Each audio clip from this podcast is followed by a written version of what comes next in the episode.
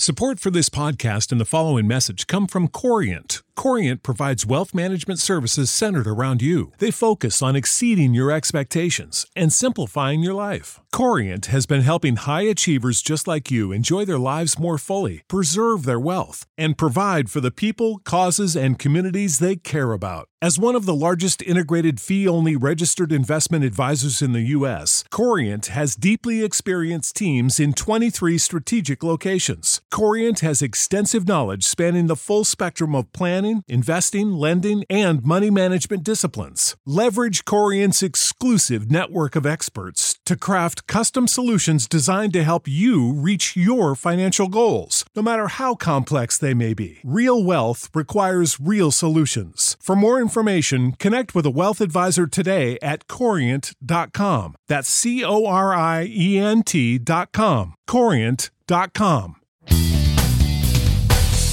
Welcome, everybody, to a brand new episode of It's My Wrestling Podcast. I'm, of course, as always, your host, Chris Dees. My guest today, man, is somebody I'm so excited to talk to. We've been trying to sort this out for months, but lots of things have got in the way. Really, really happy that we managed to arrange something in the end. He is an NWA legend, as far as I'm concerned, wrestling royalty. The Russian nightmare. He is, of course, the one and only Mr. Nikita Koloff. Nikita, thank you so much for joining me, man. Really happy to have you here. Well, Chris, it's just an honor to be with you and uh, with all of your your uh, your viewers, your audience, and uh, I just appreciate you having me on. And and you are just a testimony of perseverance, Chris. That's what you are. yes, yeah, that's a good way of looking at it. Actually, yeah, I got lots lots of drama, lots of hassle going on in my in my personal and work life. But like you say, it's how you pick yourself up, isn't it? It's not. Yeah. You know, it's, it's it, it, it, it really is. I mean, look, we're gonna we're gonna constantly be filled with life is filled with challenges, right? And and so then it just is a matter of how do we respond? You know, do we react? Do we respond? And, and then how how how do you know? And and so you know, I commend you on on uh, again on just your perseverance in the midst of uh, of a chaotic world in which we live. And but that that's that's the ones who come out on top and the ones who become world champions, Chris. Yeah, yeah, absolutely. Speaking speaking of a chaotic world, like how are things how are things for you at the moment on your side of the world? Is everything sort of back to normal now?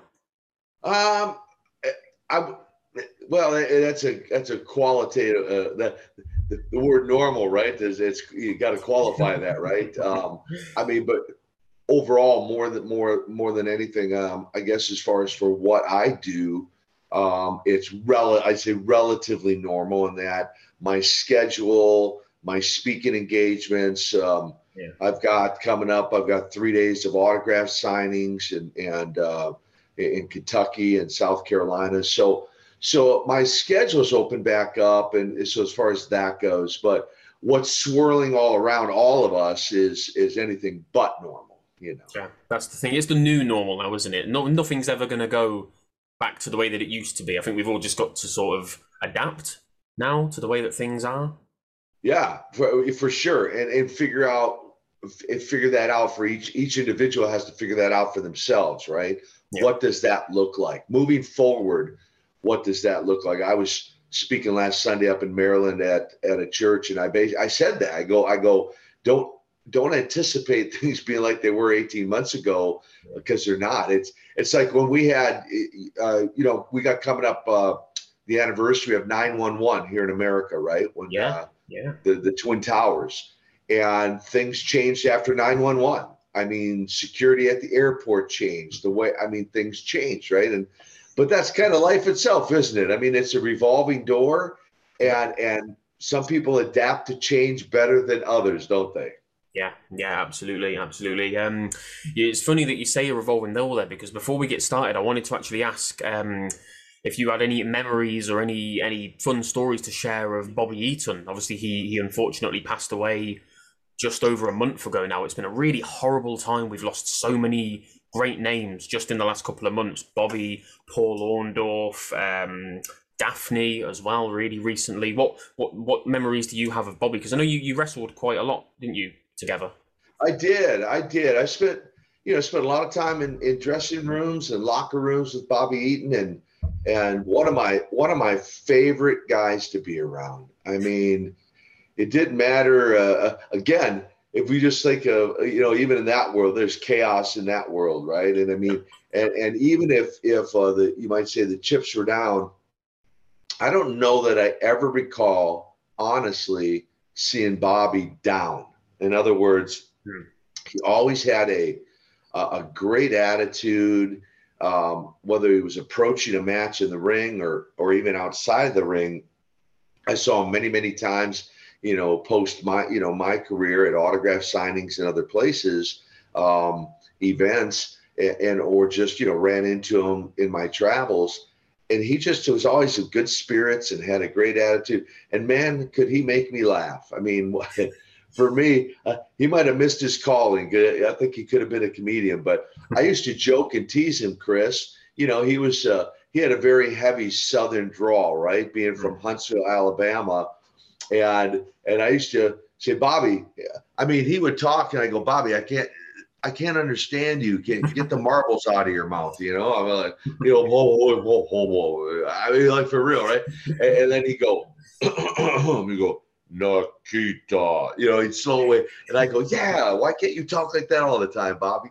But um, all that said, it was all in good fun, but he and I would have have a lot of fun with that. But just nothing but fond memories of, of, Bobby Eaton. And and you're right, it has been again, the wrestling community has taken a hit over the last few months. Yeah, yeah, Jody Hamilton as well. Um, just recently, God, uh, Jim Crockett about six or so months ago. It's been a really another another really tough Del, year. Del Wilkes, the Patriot. Del yeah. Wilkes. Yeah, yeah, of course. They all seem to happen at once, don't they? It's always within a few months. Just everybody goes, and yeah, it's really strange, really strange. But anyway, right. Thank you for that.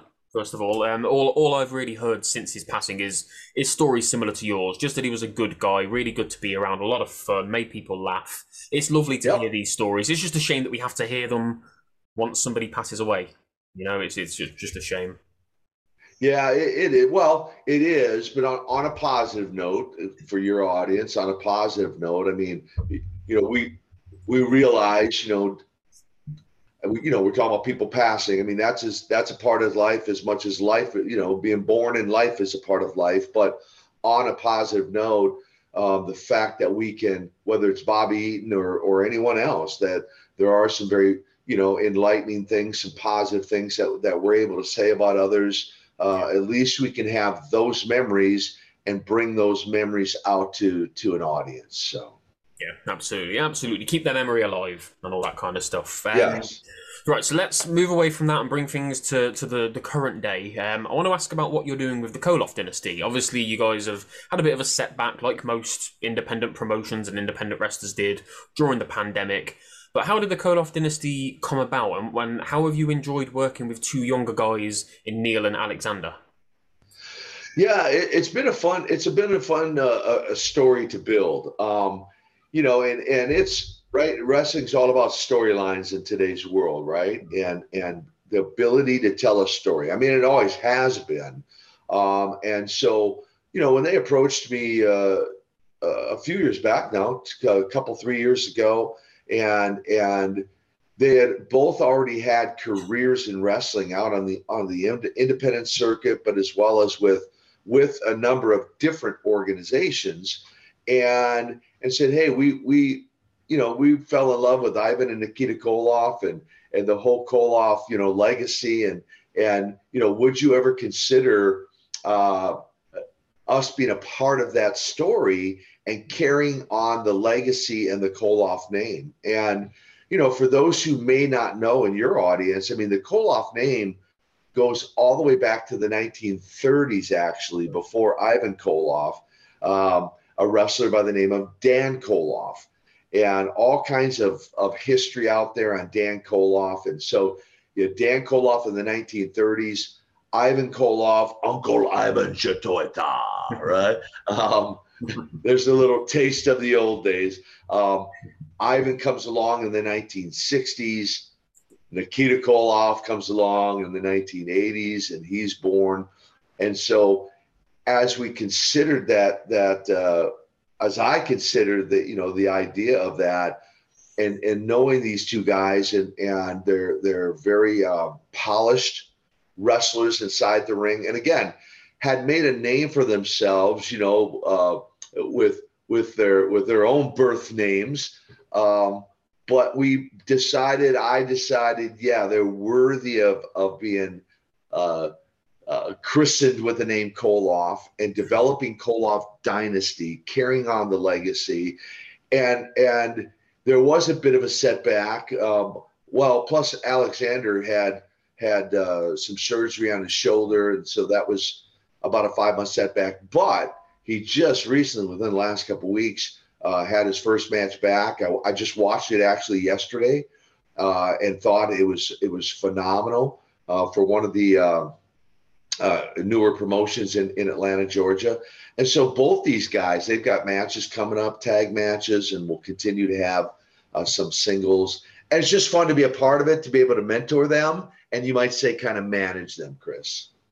Yeah, and that's that's what I was sort of alluding to. Like, is are you enjoying that? So still being a part of the business, but obviously from a different side, from a different viewpoint, a different perspective. Because obviously you're not not getting physical in the ring anymore. But how how is it sort of just like being there, but not trying to not take away from those guys? Because I've spoken to managers in the past, people like Vickie Guerrero, Ricardo Rodriguez, who are larger than life, and obviously you yourself uh, were always a yeah. larger than life character. So how do you sort of separate that so that the crowd aren't really focusing on you and are, are paying their attention to the guys in the ring? Yeah, it's a great question. In fact, I had that conversation last night with Alexander and, and you know, and I, and I reemphasized to him, and the same with Neil in the past is is my willingness to come alongside them, if you will, or to mentor and or quote manage them is more. In fact, what I said to Alexander was, I, am not looking at launching a second career. Uh, and, and nor am I looking at the emphasis to be on me. My from day one, I said, if if this will help you guys kind of extend your career and and and put the the you know bring you even to another level uh, you know with who knows maybe one day with a more um, more major organization then then so be it. But i don't want the focus to be on me. I do want the focus to be on you. And so i said you know if we're going to do television tapings and that sort of thing maybe it's something where I'm a part of the television tapings to be able to bring that credibility to Koloff Dynasty. Um, and then as you're out doing, maybe I'm not necessarily a part of every house show so that the focus is solely on the two of you. And then maybe for bigger shows, you know, whether it be a, a pay per view or something like that, then, then I'm a part of that. But also, even if I'm there, it's not something where I'm constantly engaged or involved in the match. You know, I'm I'm at ringside. Uh, I'm observing. I might be counseling you from from the floor, but all the time the focus and center of attention would be on you guys. That that's that's my plan. Yeah, yeah, and I guess another thing that that you having such a long storied career, legendary career, that you can teach these guys isn't isn't just so much about being in the ring, but also the the mentality and the longevity and how to survive within the business. Because I think that's something that people forget, don't they? We see so many careers only last three, four, five years, but these guys have already, as you said, been wrestling for a few as a tag team on the independents, and then you coming in there as well could could help to extend. Do, do you know how I mean? It could help to keep them around in the business for a lot longer because you've got that experience of a long career. Well, and that's and that's the idea. I mean, both of them have a each of them has a 12 plus year career already under their mm-hmm. belt.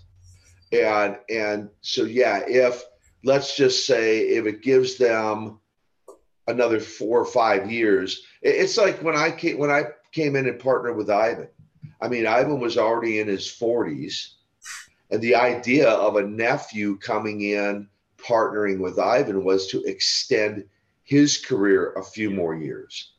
And so, really, it's the same approach. Although, as I, as you said, I'm not actively getting in the ring, but if I could take the success of my own career and help them to catapult that into a, a, a, few more years, extend their career a few more years. They're, they're not looking at wrestling another 10 or 15 years. I mean, each of them, if they got another, you know, three, four, five years, they, they'd be thrilled with that. and then to represent the Koloff name is just for them, just icing on the cake. Yeah, absolutely. No, as as you said before, they're really polished, really well rounded. It's good to see more good, strong tag teams come in as well, because obviously the tag tag scene's pretty much I wouldn't say died, but it's certainly not what it used to be. So it's it's beautiful to see, especially for me as a huge, huge tag team wrestling fan. Um, right, I want to bring things. I was going to say back around, but I sort of want to go back to your early days, right back to the start of your wrestling career. Um, I sound like a bit of a broken record, but another person who we we unfortunately lost just under a year ago was obviously Road Warrior Animal. Um, and it was shortly after he passed away. I know you guys were close, you were good friends. Shortly after he passed away, I started sort of like getting into the mood of going back and watching some of his old stuff, some of his old matches, some classic matches, and then did a little bit of research, just a bit of reading up on him, just bits about his career and stuff like that. Um, and I was interested to read that he actually helped you to get into the business. Like how how did that come about? Were you guys friends before you got into the industry? Because I know you had other plans, didn't you? You weren't necessarily wanting to become a wrestler. Yeah, I didn't grow up dreaming of being a wrestler. I mean, I I was aware of it. I mean, I you know, growing up, I saw AWA, Verne Gagne, All Star Wrestling uh, on on the on the on the telly, as uh, I think you guys call it over, right? The, the, the, yeah, on the, telly, on the old telly. Yeah, yep. Um, and uh, which, by the right, by the way, you you may not even know. You may know, Chris, but you know I have roots in England, right? No, no, I didn't know that. So, little side note, and I'll get back to animal uh, while I'm thinking of it. So, my my mom my mom was born in a little a little village called Hayden outside of Carlisle, in England. Okay, right, yeah. Up on the Scottish border. Yeah. Yep, right on the border of Scotland. And uh, just a few years ago, when she passed, she passed at the age of 93. So she lived a full wow. life. Yeah. And uh, my sister, brother, and I, my brother-in-law, all took a trip to London, and you know, spent three, four days there. Took the took the train, the rail up to Carlisle, rented a car, and and went all all all over the place and just you know researching our history and our ancestry. And so yeah so i have i have i have connections to england. So that's why it's always thrilling for me to be able to do these interviews with someone you know anyone from the uk so we got that connection. Yeah it's interesting. Um, really interesting. yeah yeah for sure. Um, back to animal your question with animal mm-hmm. so the interesting thing is i actually recruited him out of Irondale High School, New Brighton, Minnesota, to play college football with me. Like I, I literally, I, when he came to tour the college campus, I gave him and his mom and dad the tour. We we had an instant connection. There was just an instant connection there, and and he so he enrolled. He came. So we played a couple years of uh, of college football together, and we would we would uh, he would eventually he didn't finish college. He he dropped out.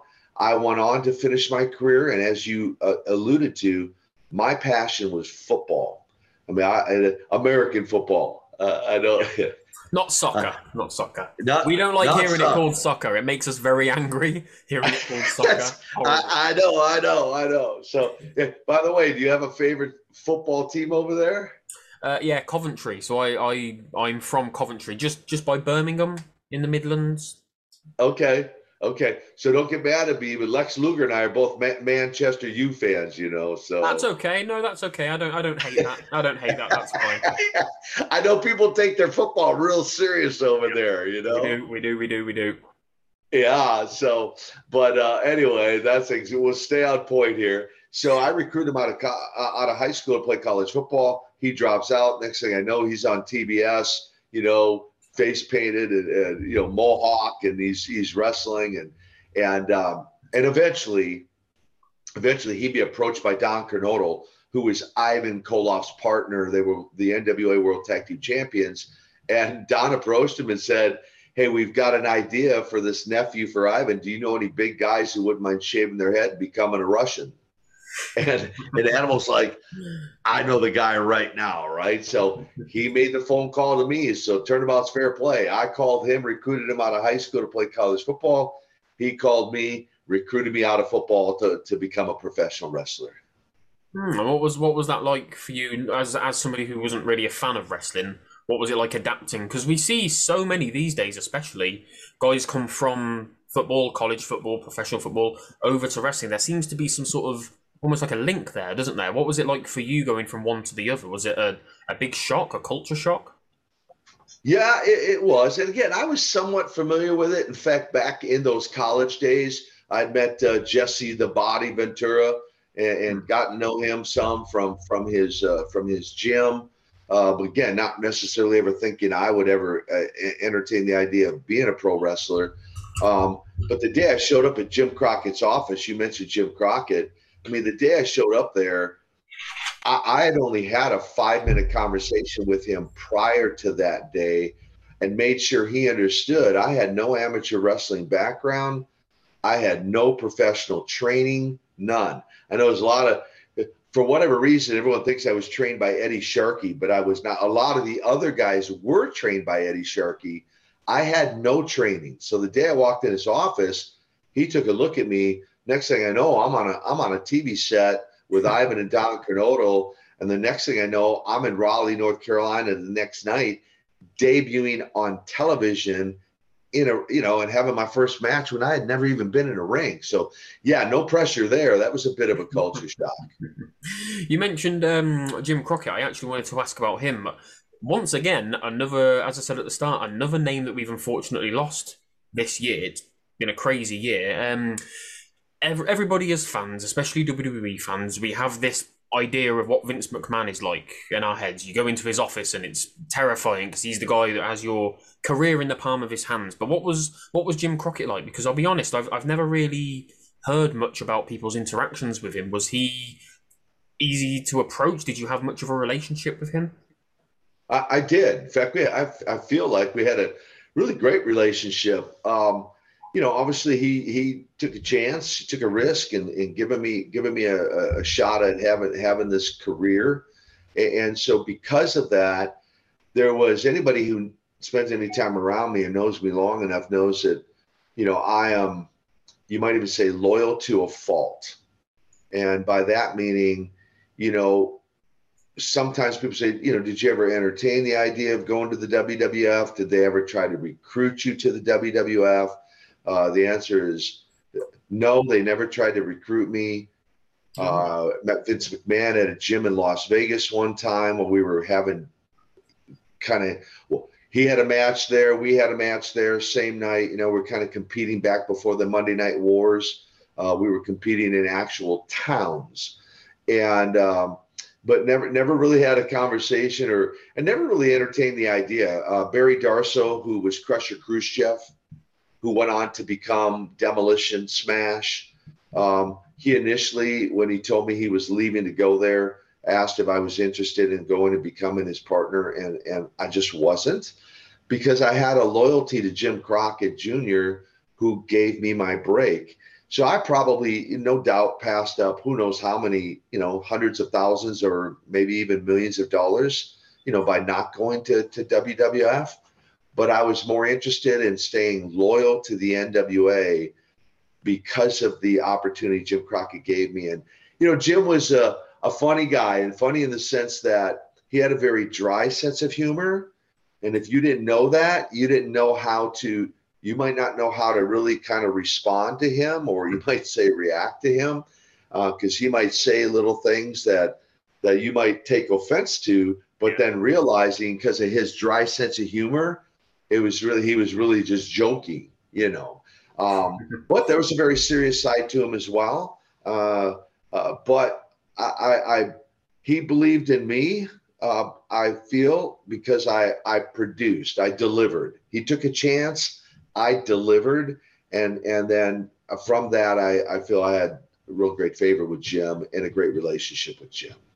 Yeah, and it's interesting that you should should say that because um, I I have genuinely always wondered why we never saw you in the WWE or WWF. Sorry, at the time. Um, yeah. Because, because your character, let's face it, would have fit in with that era of what WWF were doing perfectly, wouldn't it? We've had loads of larger than life, stereotypical evil heels like the, yeah. the Iron Sheik and, and people like that, and Volkov and guys like that. So you would have fit in really well, but it's nice to hear about that loyalty because you hear about that loyalty in places like NWA and the WCW. you don't really hear about that so much, especially these days. With well, with any any brand really, a lot of wrestlers seem to chop and change quite often, don't they? You just don't really get that loyalty anymore. They, they, they do, and and and I feel we had a, with the NWA. I feel we had a very unique group of guys. I, I, you know, and and obviously there's you know in any business, any sport, any in any in life, there's a clash of personalities. Everyone doesn't necessarily is not going to get along, but for the most part, looking back, Chris, you know, I just feel like the camaraderie we had, that nucleus of guys we had from Ricky Steamboat to, you know, even early on, Steve Austin, you know, Mark Callous, you know, before he went to be the Undertaker. I mean, yeah. um, you know, Sting when he come, Lex Luger, Flair, the Road Warriors, the Midnight Express, the Rock and Roll Express, Manny Fernandez, um, you know, Dr. Death, Steve Williams. I, I, mean, we had a, a really a Black Bart, Ron, Cowboy Ron Bass. I mean, there was a good nucleus of guys that worked well together. I felt mm-hmm. and worked hard with one another to produce a, a really good a good product uh, to give the fans some some really great matches. And and and yeah and, and again you know going back to you know what what it's kind of a what if right? Well what if Nikita Koloff had went to New York and had a WrestleMania against Hulk Hogan? I mean again it probably would have drew some decent money. I probably would have made a pretty pretty decent payday. Uh, probably would have fit in but just uh, just the the interest wasn't there. I was I was we had a, a, a loyal group of guys in that era that just really uh, enjoyed what we were doing. Yeah, yeah, and that's important. Like you say, money, great, success, great. But if you if you're happy doing what you're doing, working with the guys that you enjoy working with, and that's that's more important. I'm I'm the same. I'm the same when it comes to looking for work. I'm not particularly bothered about how much I'm going to earn or if this place can pay me more. I want somewhere where I can be happy, stable. And it sounds like what you had there was stable. You had a lot of really big names around you there, a lot of a lot of good names who've gone on to be legends, as you said, Sting, um, even Steve Austin and The Undertaker, and people are very quick to forget. You know, they, they think that these guys were just WWE names or WCW names, but you, you forget that everybody has their roots in somewhere like Smoky Mountain or the NWA. You know, you've you've worked with a lot of legends, haven't you? A lot of legends that have gone on to have those iconic careers. Yeah, yeah, I feel very fortunate. I, in a couple more names, you know, another name just came. You know, Ravishing Rick Rude. I, I mean. Yeah you know, just yeah, just some of the guys and some of the some of the guys that were on the twilight of their career that I had the opportunity uh, to wrestle with guys like like Black uh, uh, um, uh, Barry, know, well, I didn't Barry Windham, another one, Tully Blanchard, Arn Anderson. Oh my gosh, I mean the names right. Uh, Blackjack Mulligan. Um, in, in the Mid Atlantic was a guy named Johnny Weaver who was legendary, you know, and uh, Dory Funk Jr. I had opportunities to wrestle Dory Funk Jr. I mean, I, some some guys that really go back and had storied careers in the NWA as well as other places, as you mentioned. So I feel very fortunate that I got to get in the ring Dusty Rhodes. Let, us not forget the yeah, the man yeah, of the hour, the tower of power, too sweet to be sour, if you will. yeah, right. let's not forget the American dream. Um, I just feel so fortunate to have had the matches I, I have had with with all these guys. But I want a, a quick point too, Chris. Um, you know, we, we live in a world today where where you know whether it's wrestling or or sports on any level, uh, you know, we were talking about loyalty, right? I mean, even other sports back in the day, athletes were more loyal to the teams they played with. Um, and of course, the something called free agency kind of opened the door, right, for them to jump from one team to the next, to the next, to the next, to the next. Um, and of course, wrestling was was every bit a part of that. Uh, and so it, it is unique in today's world to find someone who just says, I'm just going to, you know, plant my flag here. I'm going to stay here, start here, finish here. And that's even the business world, right? People, are, like you said, always looking to, you know, even change jobs because it's going to be a better payday. But that might not necessarily, as you said, bring more happiness. It may bring more money, but it may not bring more happiness. So I kudos to you for you know looking for a job that you're going to enjoy as opposed to just oh how much money can I make you know.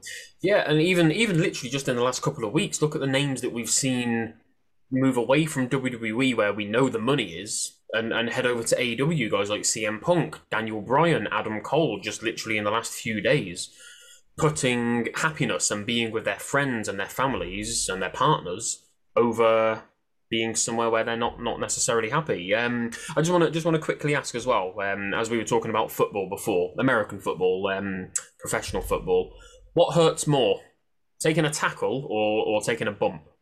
I've always wondered.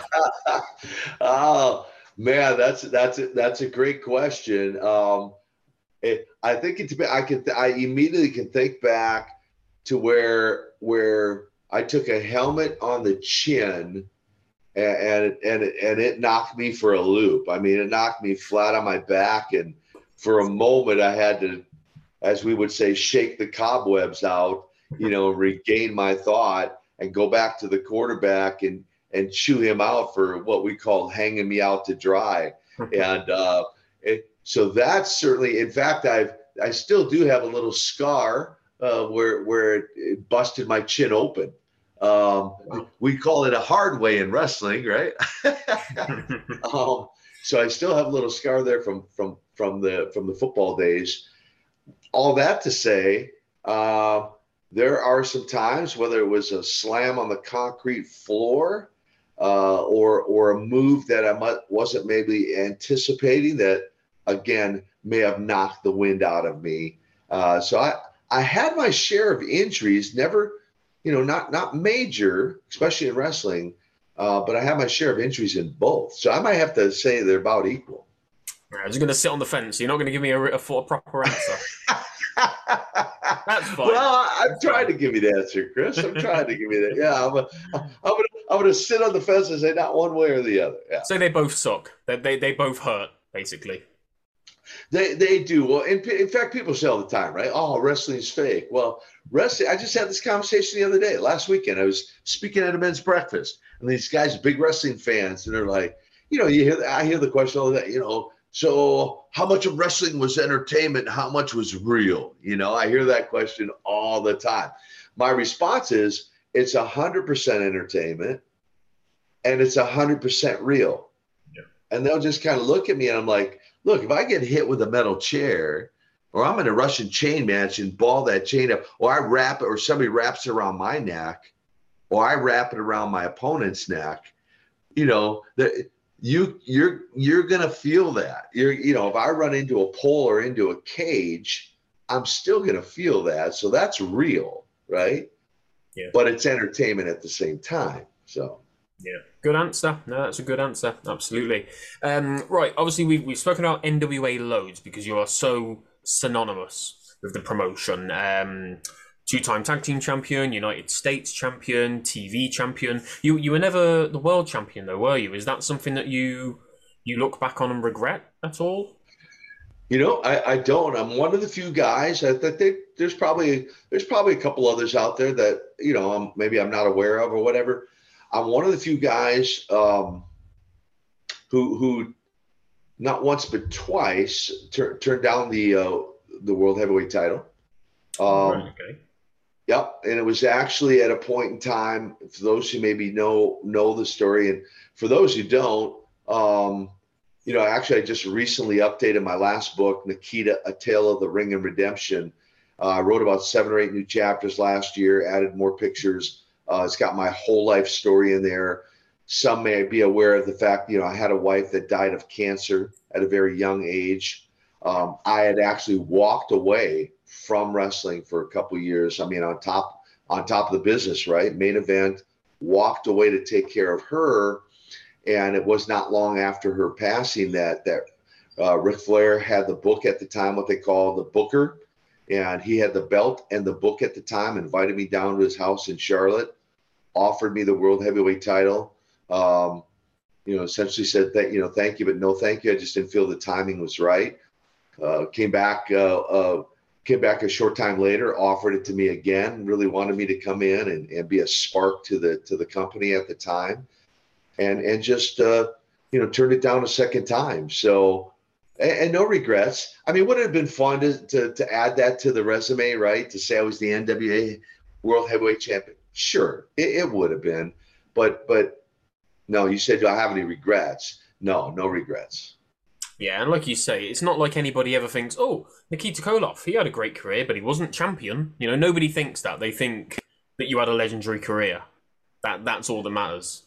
Well, and and you mentioned some of the titles. So I'm, you know, fortunate to, you know, whether it was the six man, the World TV, the unification matches, right between, you know, for the world uh, for the uh, for the U.S. belt, the the uh, or the I'm sorry, the NWA, NWA, NWA uh, TV belt, and and Terry Taylor with the UWF uh, belt. Uh, Wahoo McDaniel, again, another legend in, in wrestling, who I unified. He had the national heavyweight title. I had the U.S. title. The best of seven series against Magnum TA, right? Yep. Um, the great, the first ever Great American Bash. You know, wrestling flair for the world heavyweight belt, even though I didn't win. You know, a lot of people talked about about that match, and so yeah, there were a lot of. I can think back, Chris, on a lot of uh, matches I was a part of, uh, from the Starcades to the Bashes to the War Games that that certainly certainly bring back fond memory. You know, aside from never holding the world heavyweight title. Yeah, yeah, absolutely. And and you know, some people have wrestled for two, three times as long as you did throughout your career and, and never held a title. You know, it's it's yeah, it's, it's not that important. Um, you mentioned a few a few huge matches, a few huge moments in there, like the Great American Bash and War Games. I actually wanted to talk to you about War Games because, as you say, you were you were a part of the first War Games, that historic historic match that we also fondly remember with the Four Horsemen.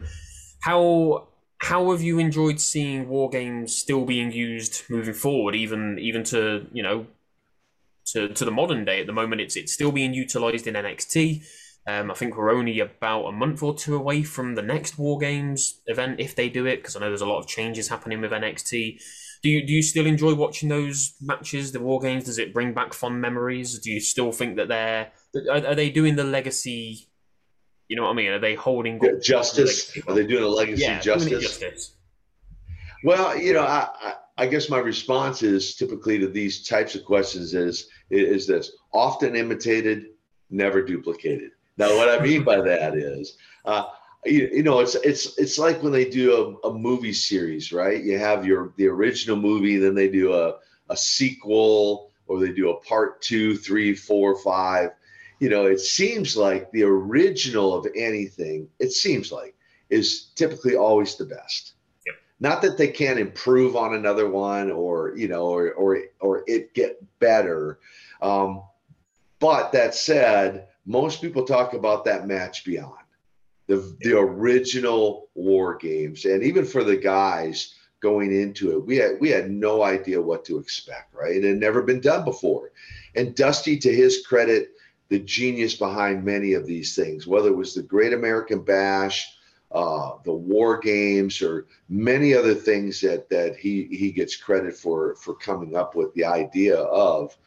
Um, and, and I can just reflect back on that night and the electricity in the building, the anticipation of what was going to happen, and then the way we we the way it unfolded, you know, back and forth, you know, every two minutes a new guy coming in, and that adding a new dynamic to you know to the match as it continued, leading up to the final outcome 25, 30 minutes later and and then subsequently, you know, uh, taking it on the road eventually, and then coming back around being a part of Sting Squadron, right? So so even that was fun being a part of Sting Squadron against the Dangerous Alliance. Um, but at the same time, it still was not the original, but it was still fun. And so I'd say as long as the fans are being entertained by it, um, I think it's great that the legacy lives on and and those types of matches. Yeah, absolutely. And it's obviously changed a lot over the years. It seems to have the mentality and the, the psychology of the match itself as wrestling's changed over the years and it's become more about those wow moments.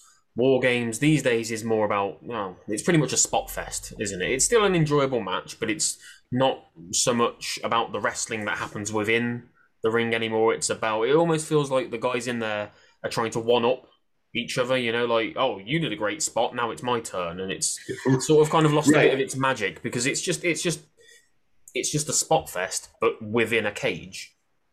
Well, and, that, that's a, a great observation. I think a great observation on your part in that back in the go back to the original. I mean, the four horsemen against the superpowers and the road warriors, right? With Precious Paul Ellering and James J. Dillon.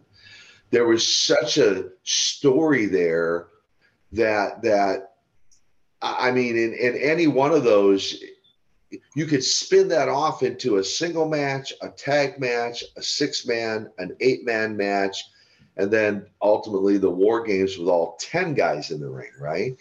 But there were so many stories within that one story. Mm. And it wasn't, to your point, we weren't trying to uh, it was just it was a it was a war it was war games and so and so it wasn't as you said, it wasn't about a series of spots, although there were some high spots in there. Mm-hmm. It was just more about the story than it was just getting a pop from the fans, right? So. Yeah, and it felt very final as well. I think that's an issue that I have with modern modern day wrestling is you've got this this big storyline, this big rivalry. It leads to a, a Hell in a Cell match or a cage match or whatever it might be, and that should be it. For me, that should be that should put a line under it that's the end of the feud. But then they'll they'll keep feuding for another month or until the next pay per view. Whereas War Games back back in your time, it, it sort of felt like like wow, it's this rivalry is so intense that it's come to a War Games match to really, you know what yes. I mean? Yeah, and and that was that was old school psychology, Chris. Was hmm. anytime, typically, anytime a match ended up in the cage, that was what they call the final blow off uh, of of that angle, and because you guys were moving on to another story, you were moving on. It was going to turn in a different direction, or you guys are going to go and you know in a different direction. That was old school wrestling, where you eventually built up to that, and that that was it. As you're saying, that was it.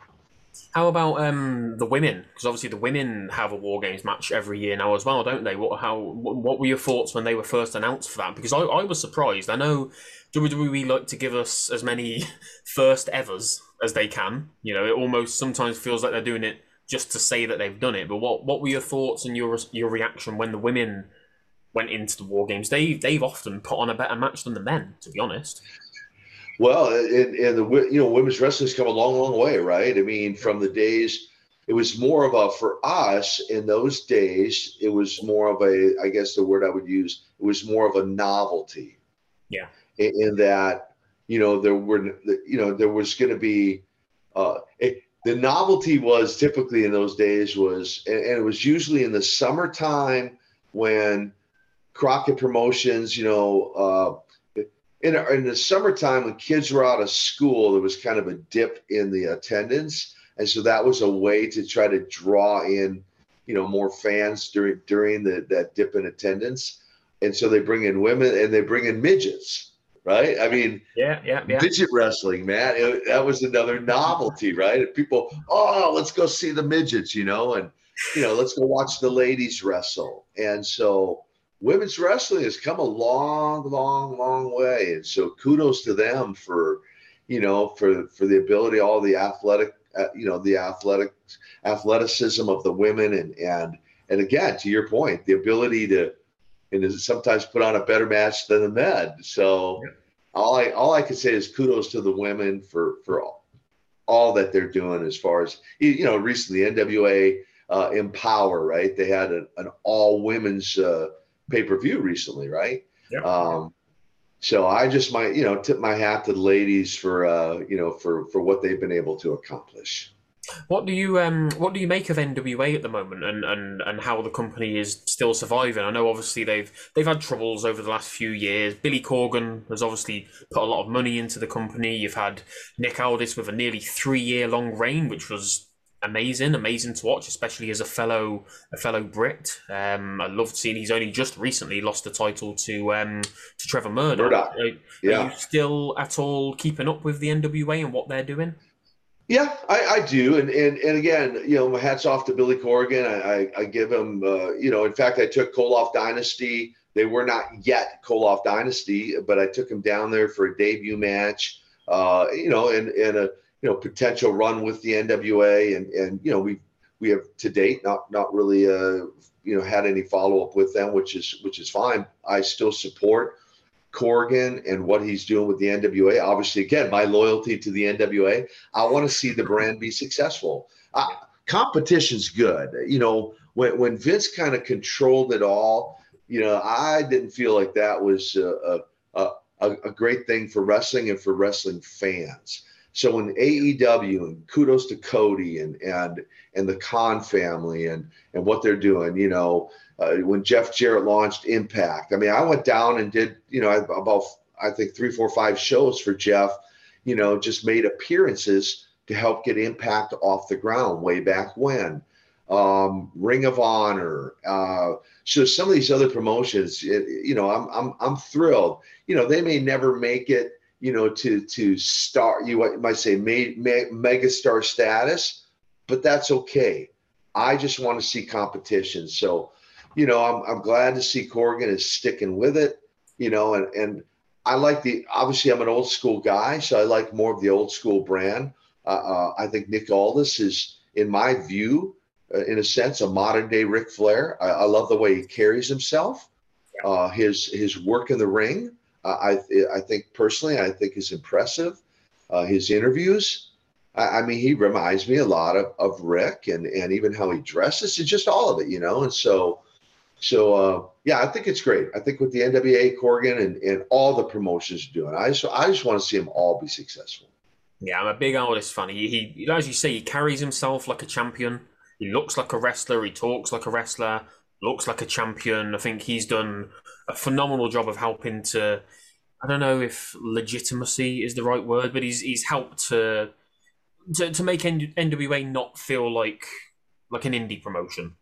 If that makes sense. Yeah, to bring it feels it, important.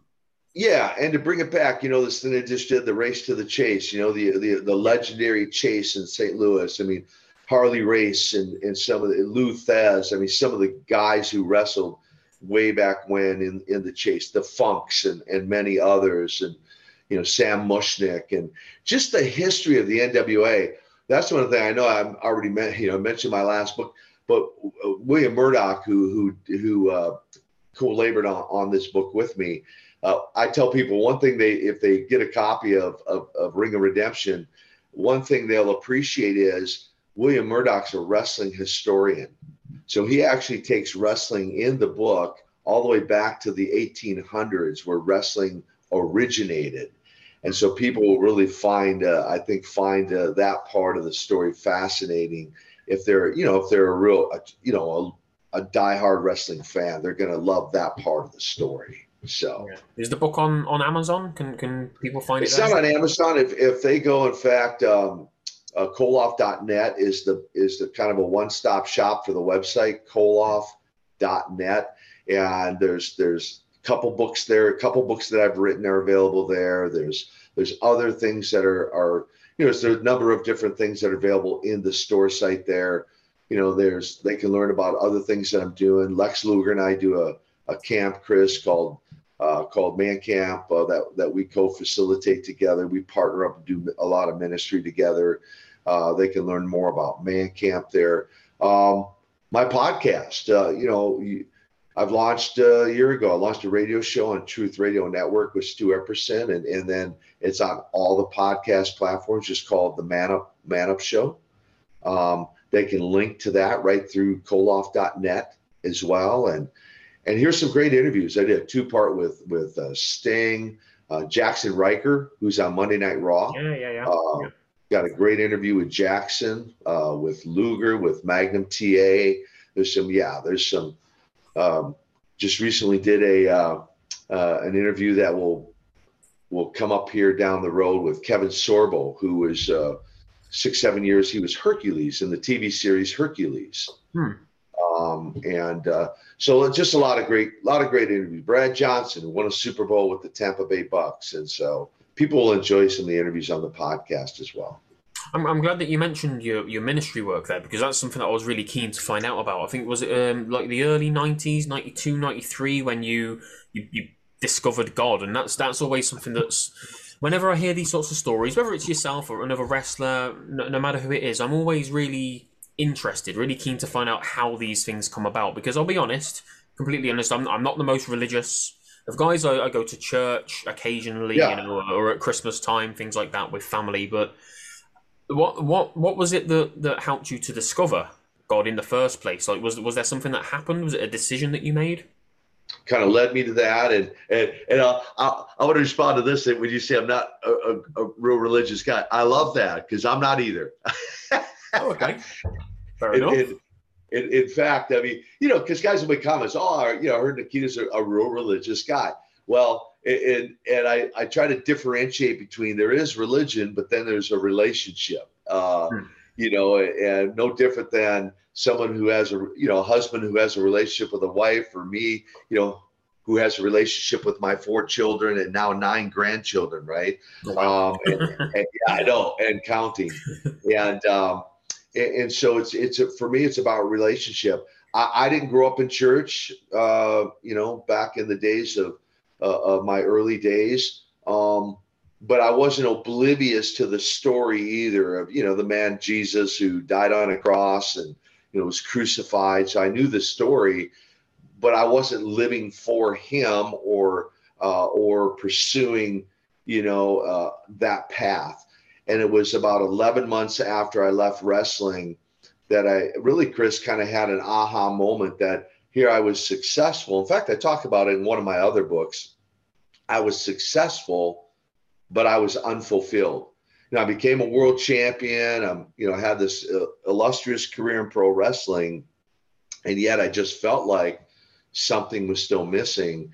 And and through other business relations, uh, I met a Christian couple who had invited me to their church. And so, October 1993, about 11 months after I walked away from wrestling under my own terms, you know, I found myself at an altar surrendering, you know, my life to, to the Lord Jesus and that encounter set me on a whole new trajectory to where I still, you know, I wrestling is a platform for me. Many of the churches I'm in, a lot of the ministry I do are all pastors who grew up watching wrestling.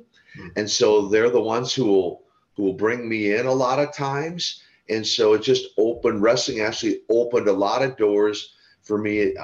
I did not know, Chris. If you'd asked me 35 years ago, would I be a you know a minister, an evangelist? And I would have said, absolutely not. What are you, you know, what are you smoking? you know, what what are you on? Um, but um, I look back and I feel incredibly uh, fortunate to now have traveled to 30 different countries, all 50 states. As I mentioned, Lex Luger and I co-facilitate uh, a men's ministry and and I'm grateful. I'm thankful to now be able to do what I do. Um, you know, bring what I like to say a, a, a positive message to to the world, and and wrestling be a platform many times to open that door to be able to tell my story, whether it's in a yeah. book or on a podcast or on an interview like this, Chris. So I'm just blown away. I, my life looking back, I would summarize and say it's just been absolutely surreal would be the appropriate word. Yeah, religion's religion's a strange one, isn't it? it? It can often cause more problems than than it, it fixes. It's such a contentious thing. It causes so many issues and, and wars. You know, we, we have... wars. Yeah, absolutely. Most most of the wars, looking back, if you look back in history, most of the wars originated through you know through religious religious differences yeah. uh, you know a difference of opinion and so you you are right and that's why i try to emphasize you know anytime i'm out and about that you know in fact i say this like i've ministered in, in you know around the world I, there's all kinds there's i don't even know how many different what they call denominations right whether it's you know, Anglican. I, I, I, mean, you probably go. Do you go to an Anglican church, or where, where do you go when you go? Uh, over here, so Catholic, Christian, Catholic. Catholic, right? So, yeah. uh, you know, I have Catholic friends. I have, I have a one of my best friends, Josh Gillum, is an Anglican priest, um, but he loves the Lord. He has a personal relationship with the Lord as a cat, you know, an uh, an Anglican priest. And so, you know, I have friends from all different denominations, but at the at the root, down if you get down to the root of it, it it's we're all we're all it's all relational. I have a relationship with them. We have a relationship with Jesus. And that regardless of what, what banner we're wearing, whether it says Baptist, uh, Lutheran, Catholic, Anglican, or whatever, at the core, I ask people, Chris, in your heart of hearts, down deep in your heart, is that relationship there? Because that's what really matters, you know, outside of outside of what your particular denomination might believe, right? Yeah. So. Yeah, absolutely, yeah. and that's that's that's like you say. There's so many differences. If you don't want to believe in something like that, that's that's fine. That's your call. Don't believe in it, but just let other yeah. people. If they want to, just let them. It's none of your business, really, is it? Just let yeah. them believe. Well, and, yeah, and and and I have and I have those friends. I I have friends who who who want nothing to do with religion and don't want any and you know anything to do with a relationship with Jesus. I have those friends too. I have Jewish friends. Um, you know, uh, so I have friends from every walk of life. And and at the end of the day, Chris, uh, whatever you want to believe. And, and, by the way, if you don't believe the way I believe, I'm okay with that. You know, if you say, you know, that whole, that whole Christian thing, I'm still gonna love you. I really am. I'm still going to love you and I'll still be your friend. You don't have to unfriend me just because you don't believe the way I believe. we can we can still be friends, you know? Same with politics as well, isn't it? I think politics is even worse. Yeah. Yeah. If you don't believe the way I believe that way, we can we can still be friends. We we really can, you know. We can be friends. Let's just not talk about it. just play yeah. it safe. Or, or, or, or if we talk about it, just uh, agree that we disagree. Okay, I don't, I don't, I don't see it that way. I don't agree with you, but uh, I'm not going to walk away from you and unfriend you because you don't agree with or think the way I think. That that's just my approach, Chris. Yeah, absolutely. No, absolutely. It's it's it's the best way to be. Um, right, I want to do something a bit different. I've never done this with any guests before. A little segment. I don't even know what to call this segment because I've not really thought about it. I've just sort of come up with it on the spot. Um, I want to just off the top of my head throw a few names that you guys that you've encountered or wrestled with throughout your career, and and really okay. just just to, just just you know summarize whatever you can about. Quick, a quick comment.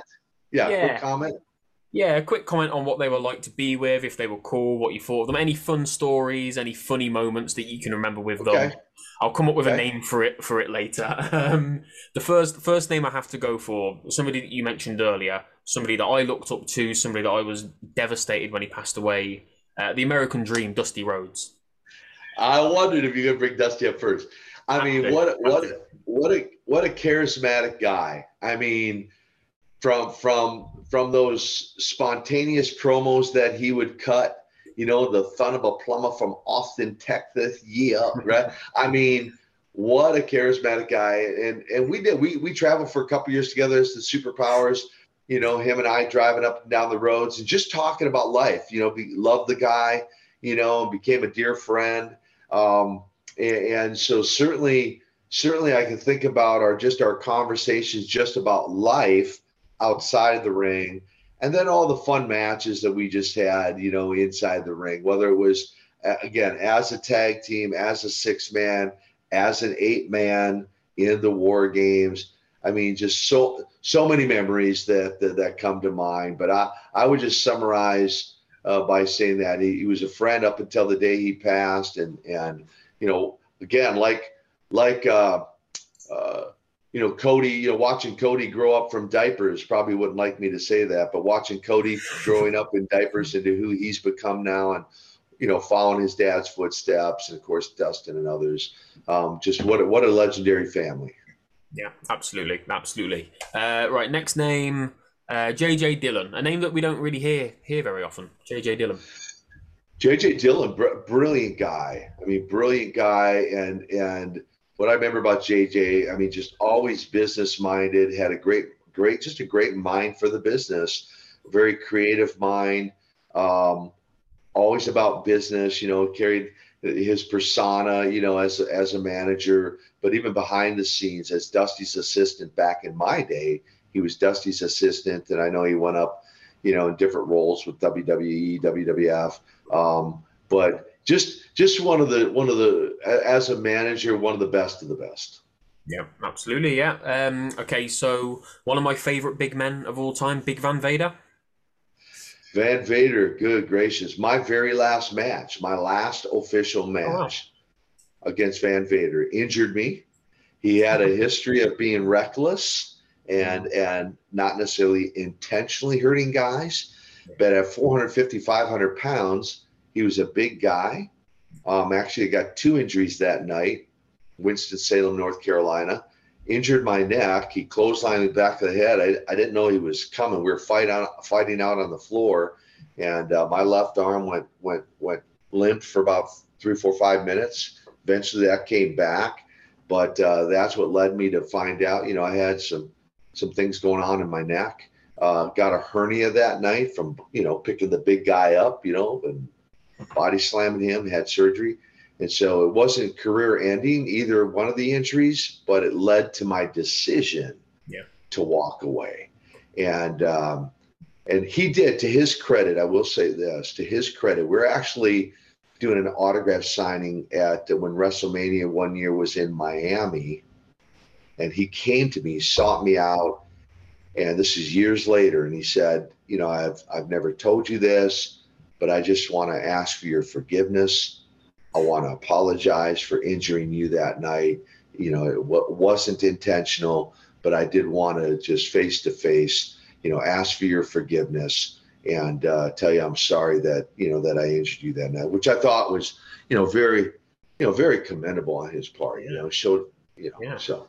Sounds like a good guy. Sounds like a good guy, especially after all those years to still have it sort of hanging over him. Um, yeah. I'm not. A, I'm not a big fan of the Hall of Fame, WWE Hall of Fame. I think it's very. Um, I think it's a PR stunt, but I also think it's crazy that that he's not in there. well, people ask me all the time about you know you should be in there. Ivan should be in there. I think it's crazy. Ivan's not in there. I mean, he beat the legendary Bruno Sammartino yeah. in Madison Square Gardens. Are you kidding me? But um, but most important, on a side note on that, you know, most important to me is Dan, Dan Gable, 1972 Olympic gold gold medalist, has a museum up in Waterloo, Iowa, the Dan Gable Museum Hall of Fame, hmm. and I was inducted in that one. Uh, I, I, think 2006, and but uh, that one to me is is because it's brick and mortar. People can go visit it you know, if you're ever in Waterloo, Iowa, go to the Dan Gable Museum. You'll spend an entire day there learning the history of amateur wrestling as as well as professional wrestling. Hmm, interesting. Yeah, yeah. That's that's what I mean. Like I, I would like to go to a Hall of Fame that is actually you know like a real Hall of Fame, not just a, a ceremony. It'd be good to actually yeah.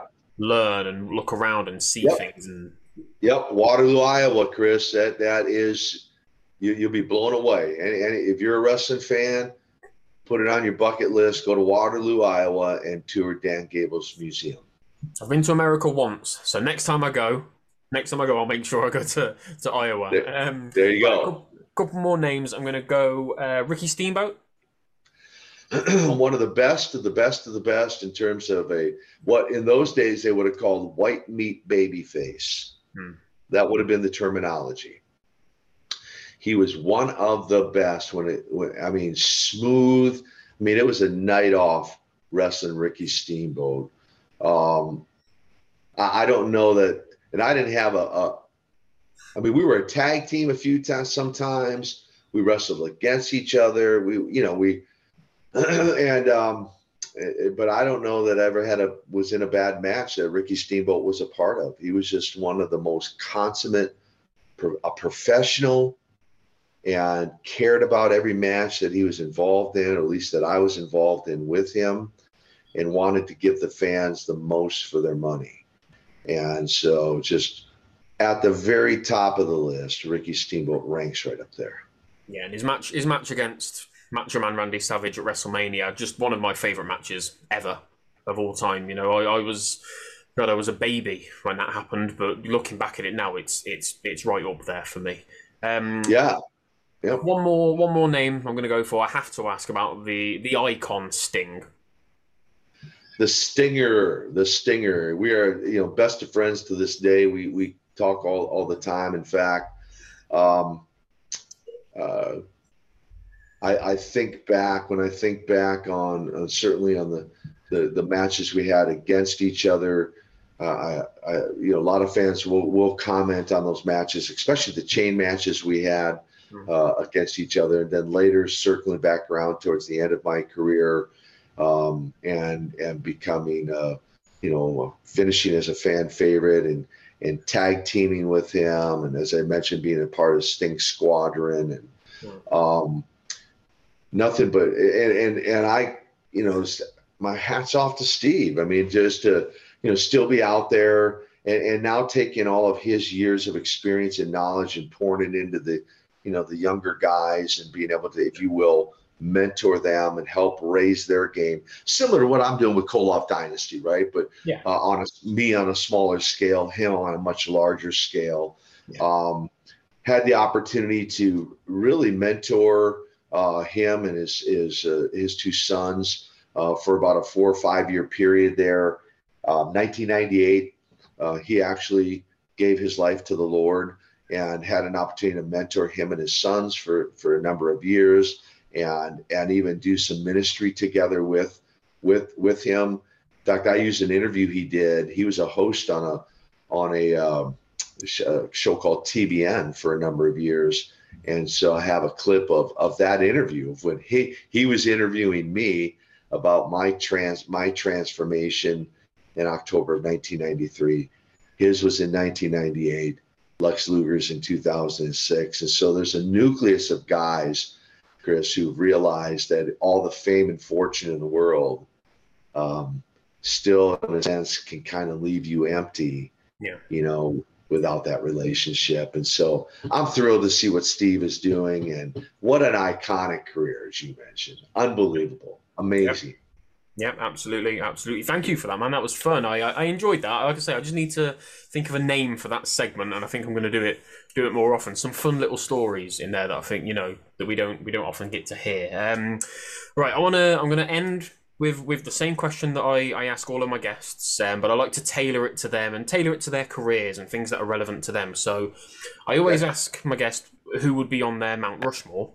But for you, for yourself today, I'd like to because because we we always get the same answers, don't we? Everybody says the likes of it's Flair, Undertaker, Hogan. You always pretty much get the same, maybe one or two slight differences. So for you, yeah. I wanted to ask who would be on your Mount Rushmore of evil, foreign, stereotypical heels. and you can uh, put yourself on there. You are allowed to put yourself on. Well, I, I, I guess I mean at one point, in fact, I got a pastor friend of mine, Rick Joyner, who always introduce whenever he introduces me at a conference or you know speaking engagement, he's like, "I want to introduce a Russian Nightmare Nikita Koloff, the most hated guy in the world," and I'm like. Rick, that was in the wrestling world. I mean, I wasn't on a wanted poster, in the, you know, in the post office, right? But at one time, and where he got that was, I was literally voted by the fans, you know, the, the most hated guy in wrestling. So you might, I suppose you would say, I, I mean, in that note, in that sense, I, I, might be up, you know, my face might be up, up on that, uh, up on that mountain. um, Abdullah the Butcher comes to mind. Yeah. Ab- Abdullah the Butcher, uh, certainly, uh, he, he was, uh, he was one, um, gosh, there's so many. I, there's just so many good ones, and of course, a lot of the guys kind of flip back and forth, right, between, you know, from one side to to the other. Um, so, you know, I'm, I'm trying to think of of with some of these guys when when they were heels, you know, what you know, would, would they have, have qualified?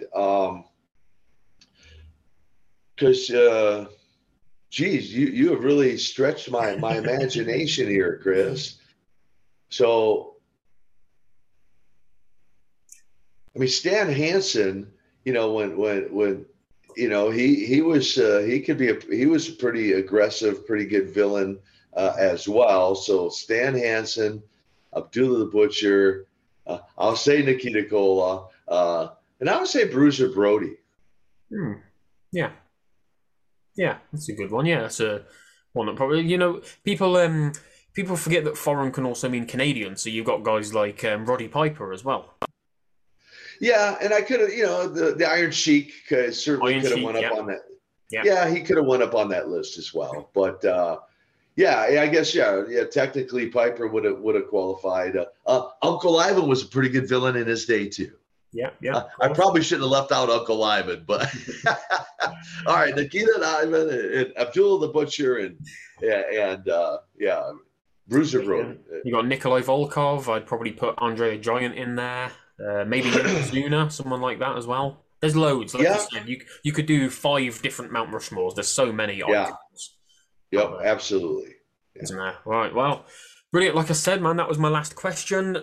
It's it's been an absolute pleasure. Like I said at the very start, we've been trying to get this sorted for a few months. I'm so glad that you were able to join me. It's been a pleasure. It's been a lot of fun. Before I let you go, where where can everybody find you on on social media or on YouTube or on anything like that? Any shops? I know you, you mentioned obviously Koloff.net.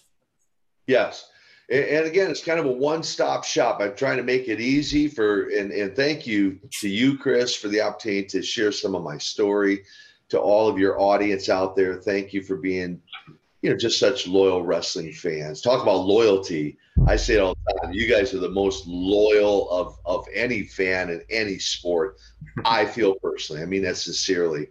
And so it's really kind of a one-stop shop. If you want to connect with me on Instagram, Twitter, I'm on Facebook. I got somebody that manages that. And so um, I'm I'm, I'm in. I post things on there, but I'm infrequently on there looking at at, at comments. And, but who manages it will send me that. But but again, go to koloff.net because you can actually click link to me on all social media, find out more about the Man Camp, follow the podcast, go subscribe, download the Man Up podcast. It's all right there on koloff.net. Awesome. Yeah, make sure you do that, guys. Koloff.net. Thank you, everybody, for watching. You know where to find me Twitter, Instagram, um, and Facebook. Um, just It's My Wrestling Podcast again, Nikita, thank you so, so, so, so, so much. This has been a lot of fun. Honestly, one of one of my favorite guests. I've been really looking forward to this for ages. Um, all, all the best with the Koloff dynasty as well, man. I hope you guys continue to find success going forward. Hopefully, we'll see we'll see Alexander and Neil. Maybe, maybe in uh, you never know. Maybe on on TV. Never, know. Never know where they will pop up. And and yeah. Chris, you keep persevering, my friend. Okay, keep persevering. And to all of your audience out there, hey, you better tune in and watch this podcast in the future as well, or the Russian nightmare will come after you. Shatoita. Perfect. I might make that my trailer. Just threaten people into watching it. there you go, Chris. Awesome. Nikita, man, thank you so much. Take care, yes, guys. Everybody, thank you for watching. And until next time, take care. Save big on brunch for mom, all in the Kroger app. Get 16 ounce packs of flavorful Angus 90% lean ground sirloin for $4.99 each with a digital coupon. Then buy two get two free on 12 packs of delicious Coca Cola, Pepsi, or 7UP, all with your card. Shop these deals at your local Kroger today or tap the screen now to download the Kroger app to save big today. Kroger, fresh for everyone. Prices and product availability subject to change. Restrictions apply. See site for details.